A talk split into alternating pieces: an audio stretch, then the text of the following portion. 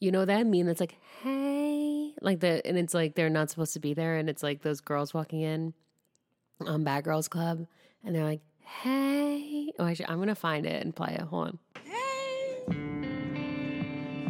Hey. How y'all doing? like that's me because I haven't done an episode since July. So that's how I feel. Hey, how y'all doing? I was wrong. It's actually Little Women Atlanta, not Bad Girls Club. So I haven't really felt inspired in a long time uh, to do to come back on and say anything or do anything um, for a, lot of different reasons, and also because I was just in the mood to take a break. Oh wait, I wanted to play something. And plus, when you go away a little bit, sometimes you learn a new stroke. You know, it's like you cut, you lop your right arm off to, to learn how to write with your left, and then you sew the right arm back on when you've learned, and then you go, hey, check it out. you know, and then you can come back. Still, you can do the old stuff, but the new stuff is there too. You know. That was Jim Carrey, just sort of explaining it better than I ever could. Um, but uh, all right, so this next episode today, this one that we're in actually right now, is is a couple voice memos going back and forth between my friend and I. I don't know if she's going to want to be anonymous or not, so I'll say her name in case, and then I'm going to send her the episode and she'll tell me. Um, but her name is Jaime, and we were just talking back and forth. We'll send voice memos, you know, and then I was like, took a moment. I was like, this is exactly what I want to put in the world right now. It's this exact conversation. So a couple things I want to say before we um play it is um number one for some reason all my audio. I don't know something's going on with my phone that when i record these i sound like i'm underground and or like underwater in some kind of cave so sorry. And if you're like a audio head and you really need it to sound good this is definitely not the episode for you. But if you don't care about that and you're looking for some raw real deal voice memos it's not like we knew we were making an episode by the way. Just I, once it was done i was like this is exactly what i want to say right now in life um, so anyway, all mine sound like shit. Hers sound clear. And then what was the second thing I wanted to say? Oh, there's some names bleeped out. And um, I think that's really it. So I love you. Enjoy. I hope this um you know, what I hope is that what is it? I'm trying to think. I hope that this uh speaks to who it needs to speak to. And that you can share it with someone else that needs to hear it. And I also want to say that if you don't, if you're not an artist, you might think Jaime and I, especially me, honestly, I listen back to this. I'm like, I can't believe how I talk when I'm really relaxed and I feel like safe. It's just, I say things like following the glitter and I use a cowboy analogy. Like it's, it's really how I talk when I'm really um, relaxed. It's like stoner talking, but both of us are not stoned. All right. Enjoy. Bye. So today I had this thought about like getting my guitar from upstairs and like playing around with some of my music and I was like writing ideas down for scenes for things that I never follow through with but I always have all these ideas and I kind of just like literally put everything down and was like I just think about how things will be perceived always I get the first idea and then I immediately think about how it will be perceived, good or bad, and then I don't do it. And I tried to think back and objectively like zoom out and look at myself of all these years from all the music I made to like comic strips and like pink acts or anything, like any endeavor. And I'm like, what did I want to say? What is the real true thread of actual open hearted, non ego creativity that is the glitter that's like guiding me through? Because I really feel like being perceived, like I was thinking about being little and like I remember being like really celebrated by some people for things and then other people like in my home like my grandma were so harsh and it's like once you start being perceived, it's really like guides you or guided me. And I think it will be really, really amazing exercise to do things without thinking about them being perceived and to like try to go back to when that was really pure and not affected yet. It's like so, so would be so fun. Wow, it's so funny the timing of that voice message because I was literally sitting at my piano playing with this chord progression that I've been playing with the past couple of days, singing this melody that I've been singing the past couple of days over it and adding words, like been working on adding lyrics to it the past couple of days. And I consistently have this thing come up where I'm like, I'm corny, it's corny, it sounds corny, it's not interesting enough, or like that somehow, like when I go to like show it to Brody, that it will not, it'll fall short, or it won't, it'll be like weird or dumb, like that I'm dumb and it's dumb and it's like not good and it makes people uncomfortable. And like it totally comes from a like yeah, like a lack of self trust and like the things that like just the ways people reacted as a kid when we expressed ourselves and it just like yeah like i even i i just like i was thinking about it the other day too because i was like i before i got tinnitus i was like writing songs all the time and when i lived back in silver lake and stuff and then when i got tinnitus it was like the perfect excuse to stop and in some ways like it got me out of that feeling, that like really uncomfortable feeling. And so I was like, I'm just gonna, I like, I have to commit to finishing this song. Like, just commit to this chord progression in this key, do this song, and like, just like finish the song. And then like, I saw this thing that was like, when you start to judge your art in the midst of inspiration, it cuts off inspiration. Like let the inspiration flow, do the thing, and then go back and edit with a, like a with a more you know, focused eye or whatever. And I was like, damn, that's true. But yeah, we need to let ourselves be free.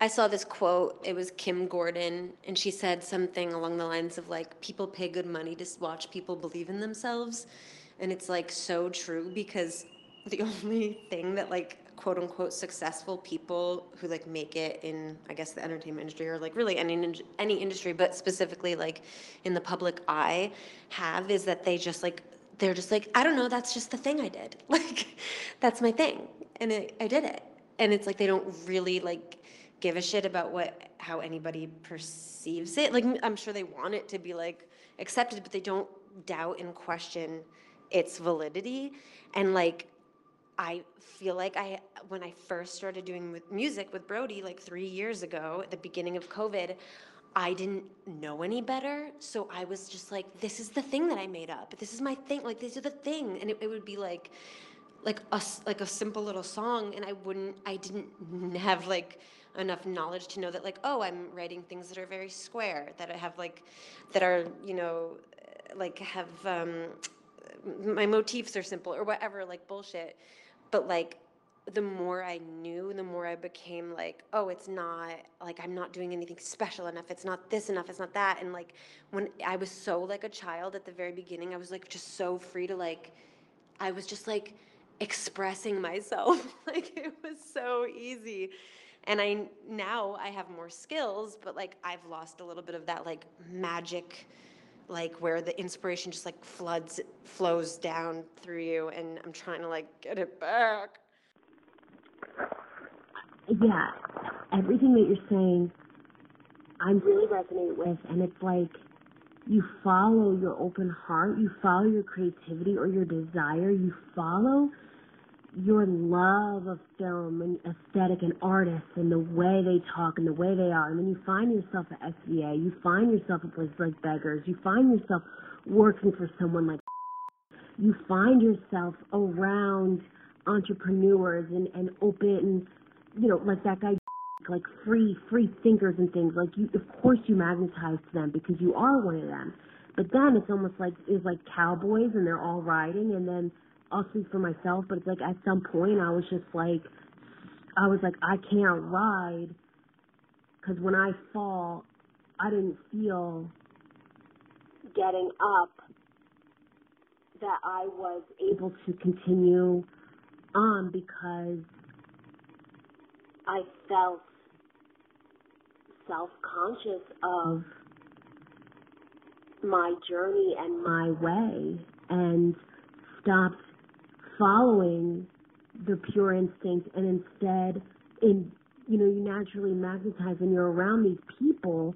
But i'll speak for myself i feel like it's hinted and sometimes being around artists can close you off instead of opening you up. It's really not their fault though. It's your own idolizing of a successful artist or someone like Brody that you do consider a genius. You know, it's like, so are you. But that's something that that person's not even doing. That's something that we're doing, that we close off when we're around other artists. It's just really interesting. Yeah, so it's so funny because when mom was really ill before she died, she was just like really sick. Like I had a heart to heart in his kitchen and we were just talking. Like I started crying and I was like, I really, you know, it brings up a lot for me about my parents and their how much longer they have and you know, I really want them to see me successful before they die. And he was like, What do you what do you mean successful? Like what I mean you're really good at your job. And I was like yeah, um, I have like dreams and I'm a creative person and I want to be able to like live by that. And he was just kind of like surprised, which is like so triggering, so annoying. And the thing is, we have to literally say like, fuck everybody. Nobody, like, it's not about, like, he doesn't see me, big fucking deal. Like, he sees some parts of me and he's very loving in like so many ways, but like, he's not gonna know every part of me and he's not no one's gonna believe in me the way that like I have to believe in me. Like no one is gonna do it for me. Like like Brody and I made a deal where like no more sending like unfinished songs to people because like you're never gonna get the response that like no one's more excited about it than us. Like they're not gonna get it. Like you have to be like the number one cheerleader going crazy for yourself. like it's uh, those other artists like yeah they can like you'll shut down if you expect any validation from them at all like i was like we were talking about it a couple weeks ago and we were like basically like the new theory that we have is like if society has validated you then like that's an indicator of like how we should not behave because society is sick so fuck all that fuck all them we just have to like i don't know you know.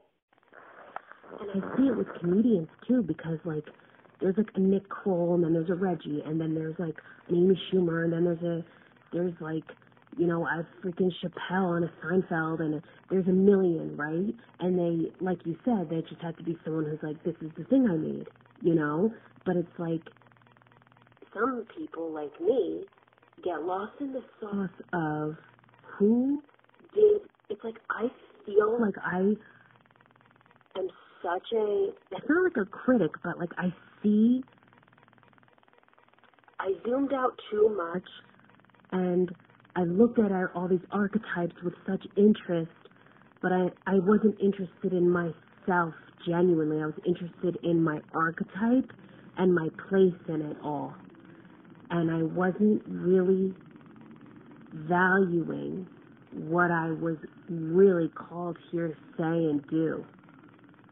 I was valuing what it was being looked at as and who, what all was everyone all doing, like with genuine interest, but also turning that on myself like I was an agent or a casting agent or something, but I'm not. I'm I'm a, I'm, I'm an artist. You know what I mean? Yes, yes, absolutely. Literally, I had like a breakthrough last year when I read Letting Go. I don't know if you've like heard of it. It's like this like I think it's like I don't know if it's old, but it's kind of like one of those standards, but it's like amazing and it was talking about glamour and I had to confront myself and be like, "Oh, like if becoming an artist isn't like if you don't get glamour out of it, if you would like if you explore your motivations and you're willing to be like glamour is actually a dark sided thing. and like if I'm letting go of glamour and like all of that validation and stuff that comes with it, do I still want to be an artist? and yeah, like distilling it all down to who am I and what do I want to express? What am what am I here to overcome and, and like what's my story? That's what's like important for us to express as artists. Like and when you stop looking at yourself like object it's self objectification is like what it is. It's like trying to get stuff something out of making yourself into like that archetype, like you said. Yes, and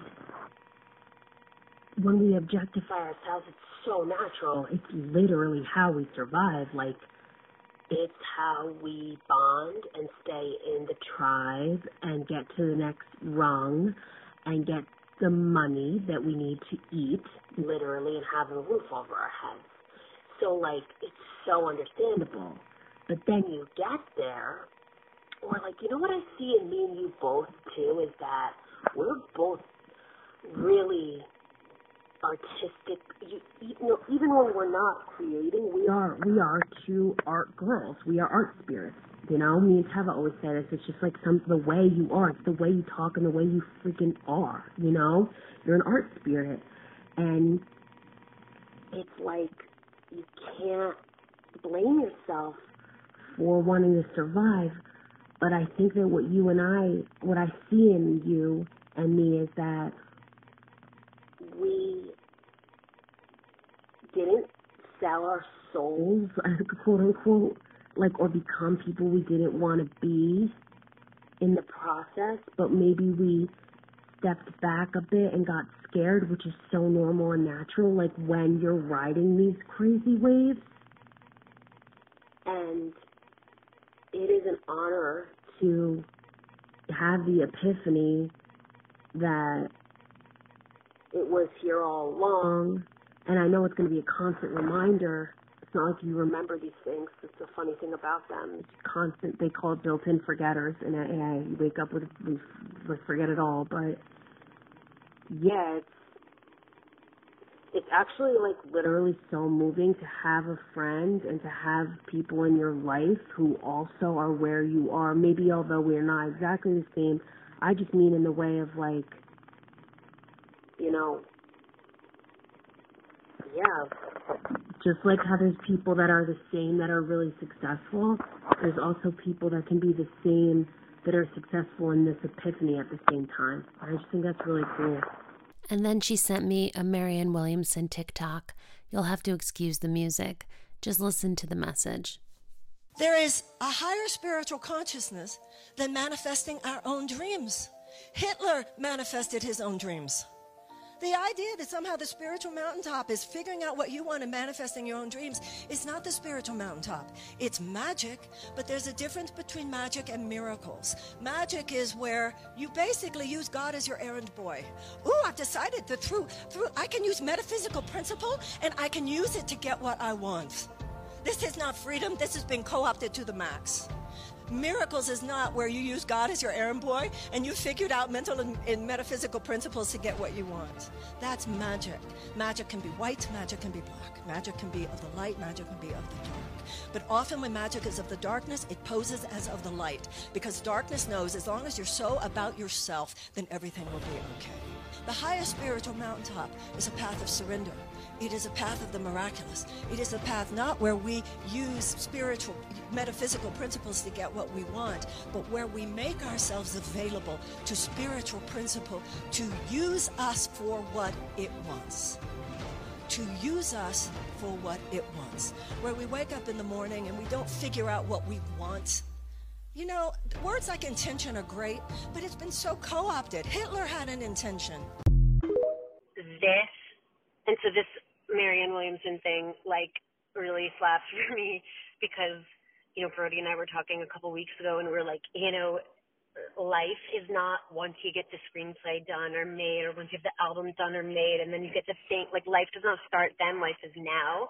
It's happening now and it's like the biggest thing that we can do is like have this is like the cliche but like have open hearted presence with each other and like be with the people in our lives now. Like it's now. It's not like it's not we're not like waiting for it to happen. It's not gonna like be that different. When you get the stuff you want, like you're gonna have to like still be here all the time and be the kind of person you wanna be. And you can do that like right now and it's actually the the higher purpose, like the bigger thing, like you know?